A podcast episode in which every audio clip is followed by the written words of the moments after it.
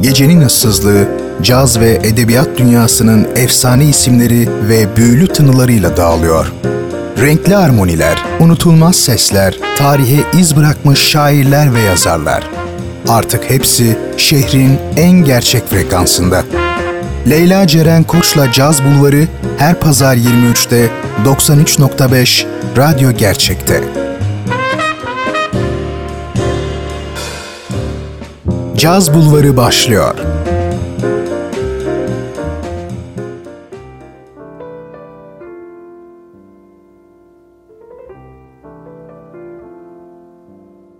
Caz Bulvarı'ndan herkese merhaba sevgili dinleyenler. Şehrin tek gerçek caz ve edebiyat sever adresi 93.5 Radyo Gerçek frekansında ve ben Leyla Ceren Koç'la birliktesiniz.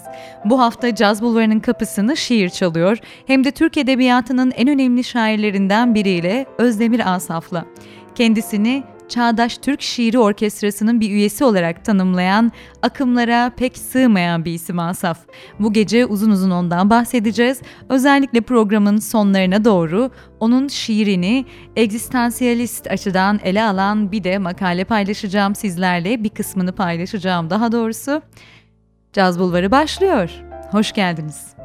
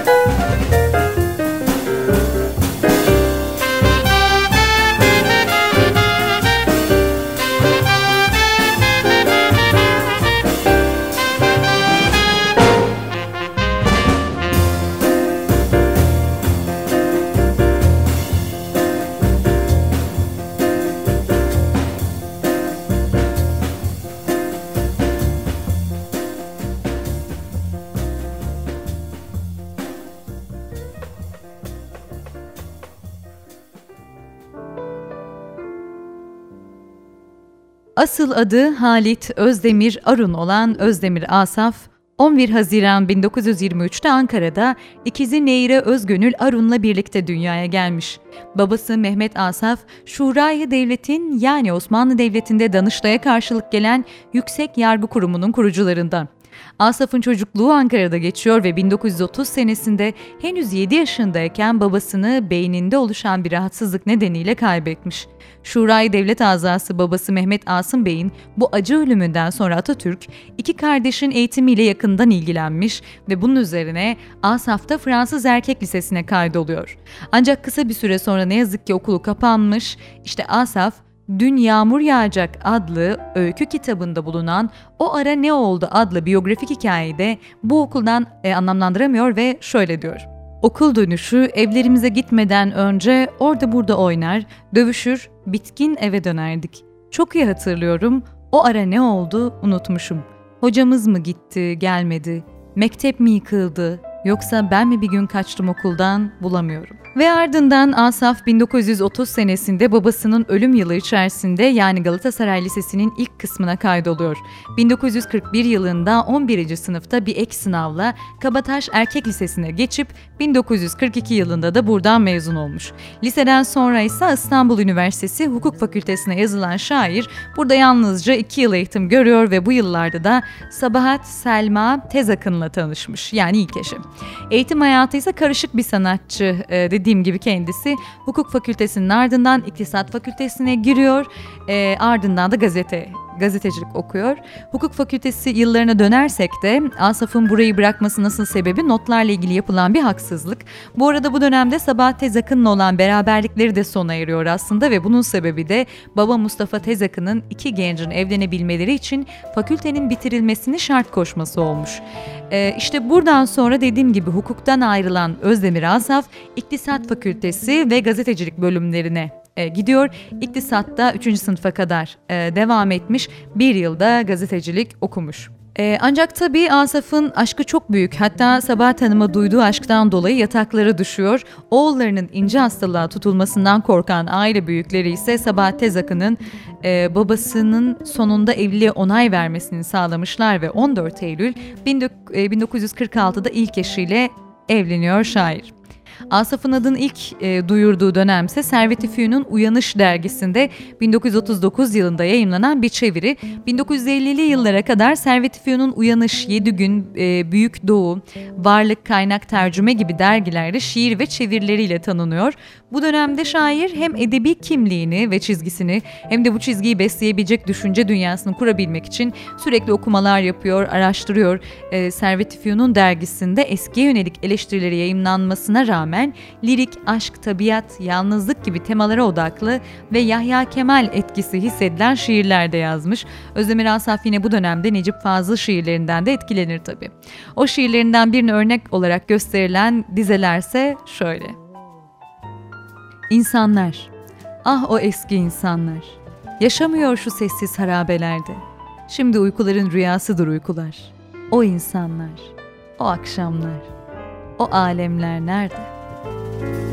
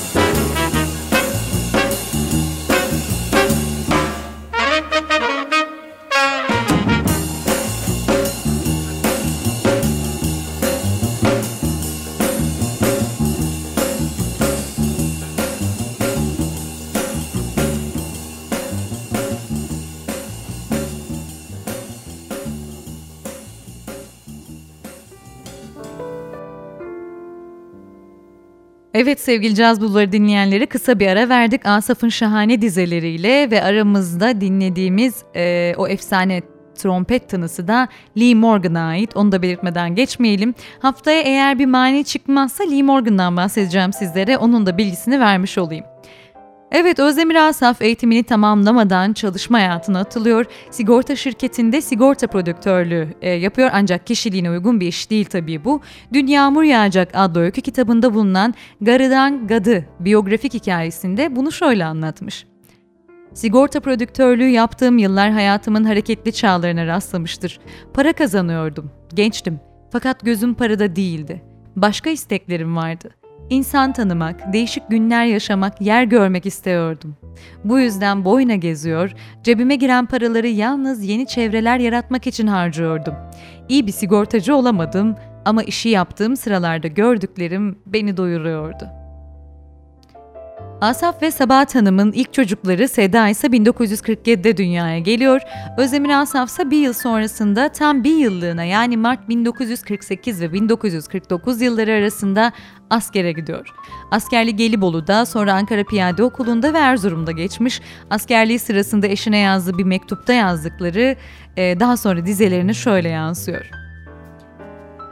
Erzurum yolu üç buçuk gündür kapalı gibi bir şey. Şimdi bu mektubu hala dört tane kalan mumun yanan beşincisinin ışığında yazıyorum. Tekerlekli vasıtalar işlemiyor. Gaz gelmemişti. Bugün geldi, yarın dağıtılacak. Ancak kızaklar işliyor fakat o da çok üşütüyor, ayakları donuyor insanın. Birçok yerlerde inip yürünüyor. Bir defa gittim de biliyorum der. Dizelerse şöyle. Mum yanıyor, zaman yanıyordu. Erzurum'un köylerinde.'' Akşamın ve sabahın erken olduğu Ali Baba Dağı'nın eteklerinde geniş vakitler yaşanıyordu. Eşi Sabahat Hanım babasını kaybedince mirastan payını Asaf'a vererek 1950 yılında Cağaloğlu'nda Sanat Basım Evi adıyla bir matbaa açarlar. İsminden de anlaşılacağı üzere bir sanat evi gibidir. Kazanç ön planda değildir tabii. Matbaa edebiyatçıların bir araya geldiği bir lokal vazifesi görür. 1950 öncesinde henüz arayışlar içinde olan ve şiir adına izleyeceği yolu belirlemeye çalışan Özdemir Asaf, eşine 19 Eylül 1948 tarihinde Ankara'dan yazdığı bir mektubunda artık rahat satırlı şiirler deneyeceğini belirtmiş. Asaf'taki bu deneyişlerinin ardında ise garip şiir akımının et etkisi e, söz konusu diyebiliriz. Çünkü garip şiir o yıllarda uç veren ve kısa sürede büyüyen bir akım ama tabii ki Asaf'ı tek bir akımın içinde değerlendirmek mümkün değil. 1954 senesine gelirsek bu yıl Asaf için biraz tatsız bir yıl. Özellikle işleri ve özel yaşamı bakımından. İşte bu sene bir grup sanatseverle birlikte bir yurt dışı e, seyahatine katılıyor. Amerika'nın doğu kıyı şehirleriyle Küba, Kanarya Adaları üzerinden bir Atlantik turu yapan sanatçı aynı yıl Türkiye'nin ilk kadın fotoğraf, e, fotoğraf sanatçısı Yıldız Moran'la tanışıyor. Tanışmalarının hikayesi ise Moran'ın dilinden şöyle aktarılmış. İş konuşmak için Özdemir Asaf'ın matbaasına gittim. Tarihini de verebilirim tanışmamızın. 4 Kasım 1954 saat 11. Kelimelerle dile getirmek zor, duygulu, kibar, hiç görülmemiş ve bir daha göremeyeceğim bir insandı Özdemir Asaf. Pırıl pırıl bir zeka, renkli, yepyeni, bambaşka bir dünyaydı o. Olağanüstü bir insandı kısacası. İşte bu dönemde ikilinin arkadaşlığı Özdemir Asaf evli olmasına rağmen Sabahat Hanım'ın kuşku ve stemlerine rağmen hatta 1962 yılına kadar devam ediyor. Özel hayatında bunlar yaşanırken Özdemir Asaf 1955'te Yuvarlak Masa yayınlarını kurmuş, şiir kitaplarını ardarda yayınlamaya başlamış ve aynı yıl ilk şiir kitabı Dünya Kaçtı Gözümeyi yayınlıyor. Tabi fark ettiğiniz üzere Asaf'ın aşk hayatı biraz karışık. Hayatına üç ayrı kadının aşkını sığdırmış demek hiç de abartı değil. İlk iki isimden bahsettik. Üçüncü isimse Mevhibe Bayat. Lavinia şiirini yazdı kadın Mevhibe Hanım.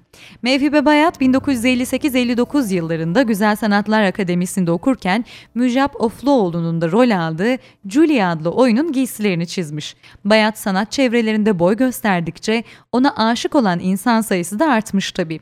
Etkileyici bir kadınmış. Hatta İlhan Selçuk Özdemir Asaf'ın Mevhibe Bayat'a olan aşkını şöyle ifade etmiş. Lavinia'ya aşıktı Özdemir. Kral Latinius'un kızıydı Lavinia. Vergilius'a göre Roma yakınındaki 13 sunaklı tapınağıyla ünlü Lotinium kenti Lavinia'nın onuruna kurulmuştu. Özdemir sevdiği kız için uzun yıllar dillerde dolaşan Lavinia şiirini yazdı.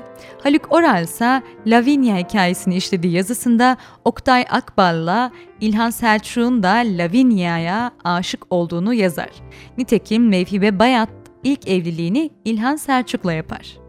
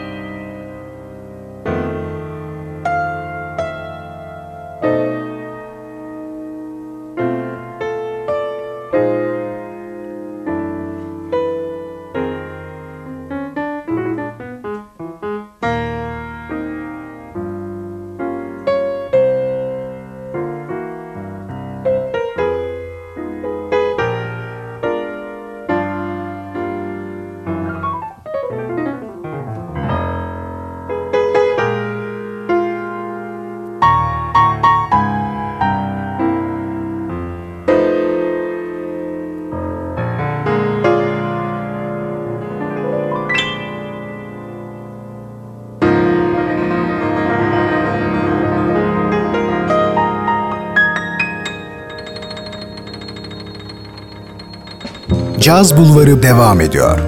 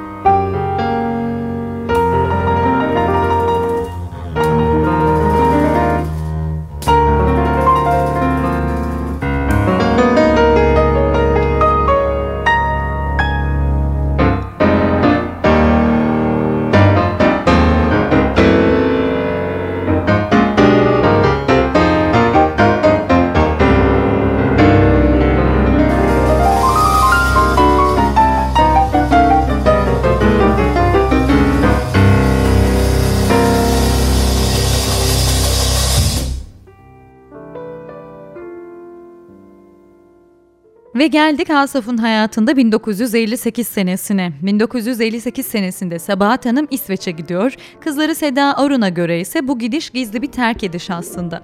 Bu dönemde Asaf da içkiye fazla düşkün olmaya başlamış.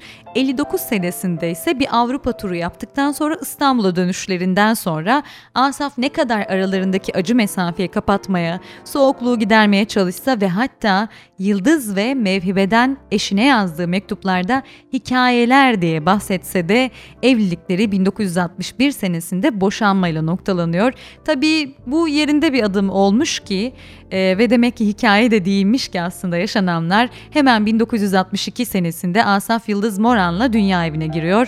Çiftin 1962'de Gün, 1963'te Olgun, 1966'da da Etkin adlarında 3 erkek çocukları oluyor. Yaşamında çocuklarının yeri çok büyük olan Asaf, oğullarının yanlış söylediği kelimeler üzerine denemeler kaleme almış, kızına ise öğüt dolu mektuplar yazmış. 1956'da Sen Sen Sen adlı en lirik aşk şiirlerini kapsayan kitabı e, 1957'de de daha kapsamlı bir anlatıma yöneldi, bir kapı önünde yayımlıyor.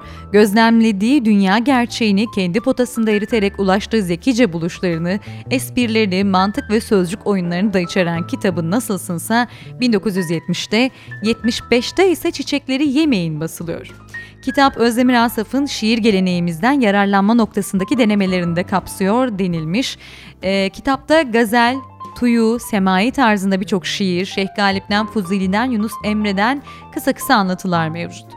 1971 senesinde ise Bebek'te şimdi Biblio barı açan Asaf'ın bu mekanı o dönemde sanat dolu sohbetlerin yaşandığı nezih bir yer olmuş ayrıca. E, barın hemen üstünde Asaf'ın bir şiiri yazıyormuş. Şöyle dizeler, bana ıslak bir bez verin dünyanın tozunu alayım. Ve 1978 yılına gelirsek de şairin yaşarken yayınlanan son kitabı Yalnızlık Paylaşılmaz adlı eseri yayımlanıyor ve 1979 yılında da çocukken geçirdiği akciğer rahatsızlığını tekrarlayan Özdemir Asaf 80'de barını kapatmış ve ne yazık ki aynı yıl Aralık ayı başında da beyninde tümör tespit edilişinin ardından 28 Ocak 1981'de de yaşamını yitirmiş. Ve sevgili Caz Bulvarı dinleyenleri, programı kapatmadan evvel Asaf'ın şiirine bambaşka bir açıdan yaklaşan Gökay Durmuş'un bir makalesinden, bir yazısından bir bölüm paylaşmak istiyorum sizlerle. Bana kalırsa çok doğru tespitler içeriyor geneli de. Başlık şöyle, Özdemir Asaf şiirinde egzistansiyalist öğeler ve kendilik kavramı. Zaman kaybetmeden hemen alıntımı okuyayım sizlere. Biraz uzun olabilir ama Özdemir Asaf'ı anlamak adına çok güzel bir değerlendirme. Şöyle açıklıyor Durmuş. Özdemir Asaf, Cumhuriyet dönemi Türk şiirinin henüz yeterince analiz edilmemiş isimlerinden birisidir. Antolojilerde, edebiyat tarihlerinde müstakil bir şahsiyet olarak nitelenen Özdemir Asaf, gerçekten de hem yaşamıyla hem sanatıyla kendine özgüdür. İnci Engün'ün onu garip hareketinin dışında kalan isimler arasında e, saymış Kazım Yetişse şairi döneminden ayrı bir dil ve şekille yazar şiirlerini sözleriyle değerlendirmiş. Mehmet Fuat da bu görüşleri destekler biçimde şair için Özdemir Asaf 1950'lerde kişiliğini bulduğu, şiirinin özelliklerini belirginleştirdiği zaman bütün akımların dışında bir şairdi cümlelerini kuruyor.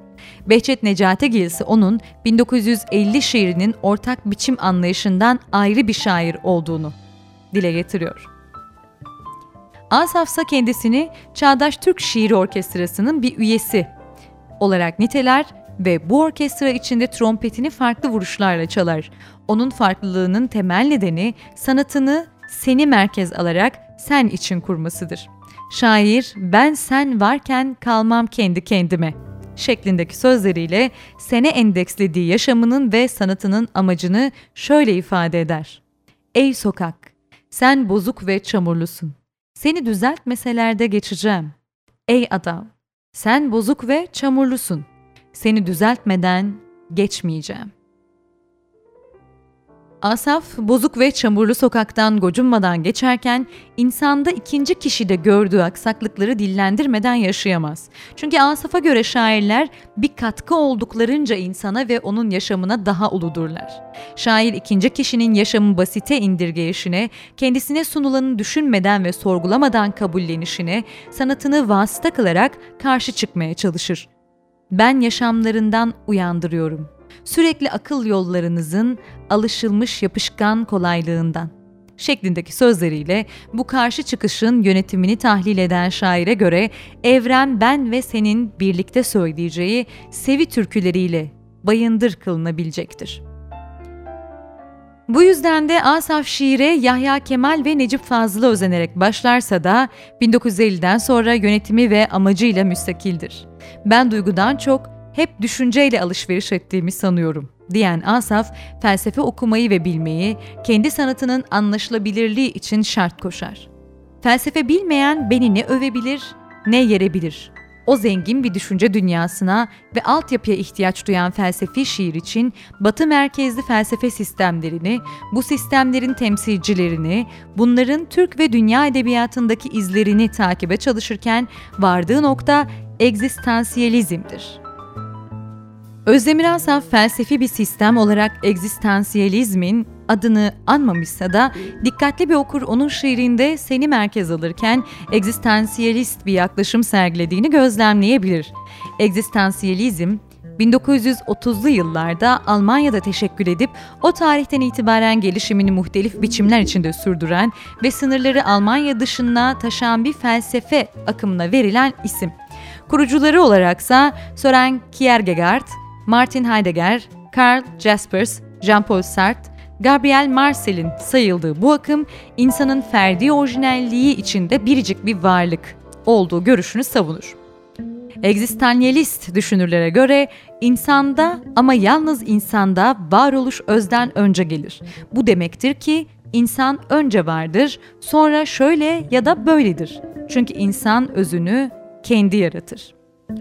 Egzistansiyelist öncülerden olan ve 20. yüzyıla damgasını vuran Jean-Paul Sartre'a ait bu sözler egzistansiyelist felsefenin dayandığı ana ilkedir. Bu ilkeye göre insan var olmadan önce herhangi bir öze sahip değildir. Bir öze göre yaratılmamıştır. Önce var olmuş, daha sonra dünya üzerindeki faaliyetleriyle, edimleriyle kendi kendisini belirlemiştir. Orhan Hançerlioğlu bu ilkeyi şöyle açıklamaktadır. İnsan özünü kendi yaratır, özünü kendi yaratan tek nesne insandır. İnsandan başka her nesnede yapış, varoluştan önce gelir. Önce var olup sonra kendini yapan sadece insandır. Örneğin masa, bir masa düşüncesine göre var edilir. Neye varacağı, neye yarayacağı, yarayacağı, nasıl olacağı önceden düşünülerek yapılır. Masanın özü varlaşmasından öncedir. Yalnız insandır ki önce varlaşır, sonra özünü yaratır, nasıl olacağını, neye yarayacağını kendisi çizer. İnsan var olmadan önce tanımlanamaz. Çünkü var olmadan önce hiçbir şey değildir. Ancak var olduktan sonra bir şey olacaktır, hem de kendisini nasıl yaparsa öyle olacaktır.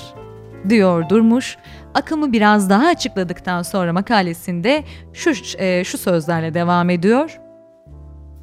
Bu noktada varoluş özden önce geldiği için ne olduğundan sorumlu insan kendisine sunulan hürriyeti ve seçme şansını iyi kullanmalı. Anonimleşmemek için ilgilerini dünyaya ve insanlığa yeni bir şekil vermeye yöneltmelidir. Sartre'a göre bu yönelimde insan önce kendinden sorumludur. Bu sorumluluk ilk etapta onun kendini kurmasıyla, kendini seçmesiyle sona erse de kendinden sorumlu insan aynı zamanda bütün insanlıktan da sorumludur. Bu nedenle hürriyet atılacak adımlara dikkat edilerek kullanılmalıdır. Çünkü insan olmak istediği kimseyi yaratırken aslında herkesin nasıl olması gerektiğini de tasarlar. Yani insanın kendisini kurmak noktasında taşıdığı sorumluluk tüm insanlığı kurmak eylemine ve zorunluluğuna dönüşür. Ana hatları bu şekilde belirlenebilecek egzistansiyelist felsefe, insana toplumu kurma yönünde yüklediği sorumluluk anlayışıyla Özdemir Asaf'ı da etkilemiştir. Şair bir kapı önünde de yer alan Yanılgı şiirinde egzistansiyelist felsefenin birlikte bulunma ilkesini ada fenomeniyle işler. Dizeler şöyle. Kendimizden bir adadayız. Dört yanımız başkalarından. Aynı önemli kapıdan giriyoruz. O eski, o beyaz kapıdan. Yanılgı şiirinin yukarıdaki bölümünde şair dünyaya gelirken şanslı ve mutlu olduğumuzu çünkü önemli bir kapıdan dünyaya girdiğimizi düşünür. Dünya bu bölümde insanın kendi kendisine kurduğu, kendisini yaşadığı bir adadır. Fakat bu ada şiirin bir sonraki bölümünde başkalarından bir adaya dönüşür. Ve dizeler şöyledir. Başkalarından bir adadayız. Dört yanımız biz gibi insandan. Aynı önemsiz kapıdan çıkıyoruz, o eski, o kırmızı kapıdan. Bu dönüşüm dört yanımızı saran ve hepsi bize ve birbirine benzeyen insanların adamızı işgaliyle gerçekleşir. Adalarımız işgal edilince de yaşamımızın ve kişiliğimizin bir anlamı kalmaz ve önemli kapıdan girdiğimiz dünyayı önemsiz kapıdan çıkarak terk ederiz. Birlikte yaşamın insanı anonimleştirdiği düşüncesinin işlendiği bu şiirde şair egzistansiyelistlerden bir adım ileriye gider ve insanı değersiz ve önemsiz görür. Onun bu tavrı Jaspers'ın da e, insanı bir adaya benzeten tavrıyla örtüşmektedir. İnsan kendisine bir nizamın dikte edildiği bu dünyada Jaspers'a göre bir adacık haline gelir. İnsan gözlerin idrak etmekten aciz kaldığı bir kaos denizinde bu düzensizlikten zahmet ve meşakkatle ap, e, aparılan küçücük bir düzen adacığıdır diye Jaspers'ın son sözlerinde eklemiş, durmuş ve e, ben tabii makalenin ancak bu kadarını sizlerle paylaşabiliyorum. Elimden gelse tamamını okumak isterdim. E, fakat siz internet üzerinden tamamına ulaşabilirsiniz. Onun için tekrar başlığını hatırlatayım. E, Gökay Durmuş'a ait bir makale adı da yani tam ismi de Özdemir Asaf şiirinde egzistansiyelist ögeler ve kendilik kavramı. Ve dostlar Caz Bulvarı bu gece de sonuna geldi. Haftaya bambaşka bir efsaneyle umuyorum ve yüksek olasılıkla Lee Morgan'ın hayatıyla radyonuzun diğer ucunda olacağım. O güne dek caz ve edebiyatla kalın diyorum. Umarım keyifli bir gece geçirmişsinizdir. Ve keyifli bir gece ve uykular diliyorum. Hoşçakalın.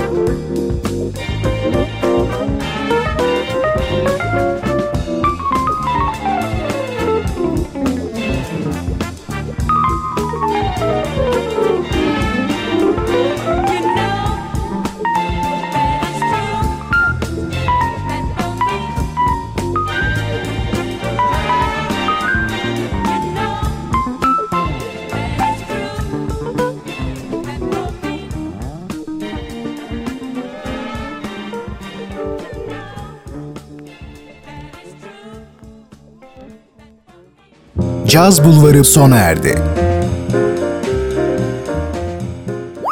Bu program hakkındaki düşüncelerinizi dinleyen et radyogercek.com adresine mail atarak bize ulaştırabilirsiniz.